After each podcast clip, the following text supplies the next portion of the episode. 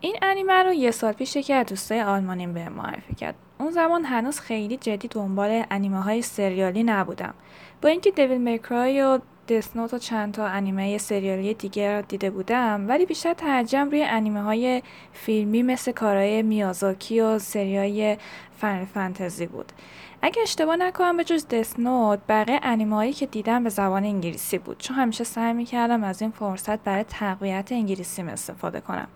خلاصه پیشنهاد دوستم تصمیم گرفتم انیمه رو نگاه کنم. مسلما به زبان انگلیسی. تو قسمت صد نگاه کردم. از اون قسمت به بعد چون در اون زمان هنوز قسمت های بعدی به انگلیسی دوبله نشده بودن این انیمه با پنج سال تاخیر دوبله شد. برای هر قسمت من بعد یه هفته صبر می‌کردم. البته انیمه رو به راحتی به زبان ژاپنی با زیرنویس فارسی می‌تونستم پیدا کنم. اما اون زمان می‌خواستم به انگلیسی نگاه کنم. چون به صداهاشون عادت کرده بودم. سخت بود بعد از صد قسمت با صداهای جدید ادامه بدم. برای همین این وسط رفتم انیمه بلیچ رو شروع کردم. اما این بار به ژاپنی. دیدن انیمه همونو عاشق زبان ژاپنی شدن همونو. دیگه بعد از اون انیمه هایی که دوبله انگلیسی داشتن رو دوست نداشتم و دنبال زبان اصلی بودم و همزمان شروع به یادگیری زبان ژاپنی هم کردم. خلاصه بعد از چند ماه که دیگه عاشق ژاپنی شده بودم Hunter x Hunter رو با دوبله ژاپنی ادامه دادم. سبک این انیمه اکشن ماجراجوییه و هر فصلش پر از صحنه های اکشن و مبارزات نفسگیره. مخصوصا فصل دو و چهار. خب حالا وقتشه که بریم سراغ داستان اطلاعات کلی در مورد انیمه. داستان کلی.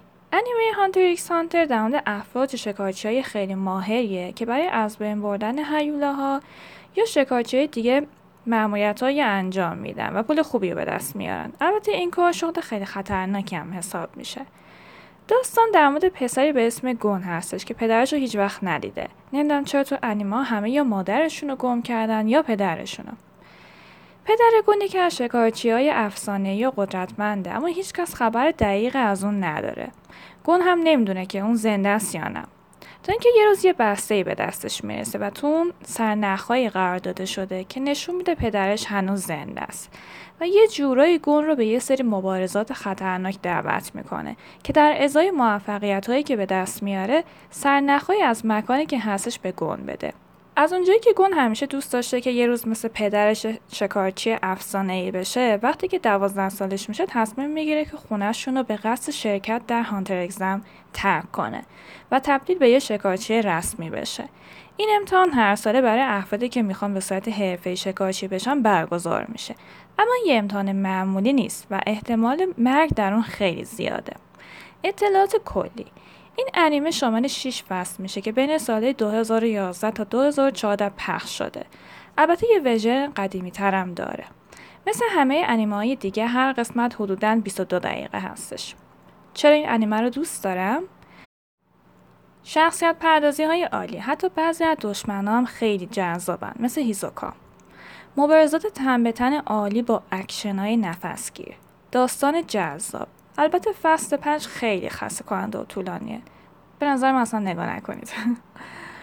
پیام اصلی انیمه در مورد تلاش و انسان دوستیه.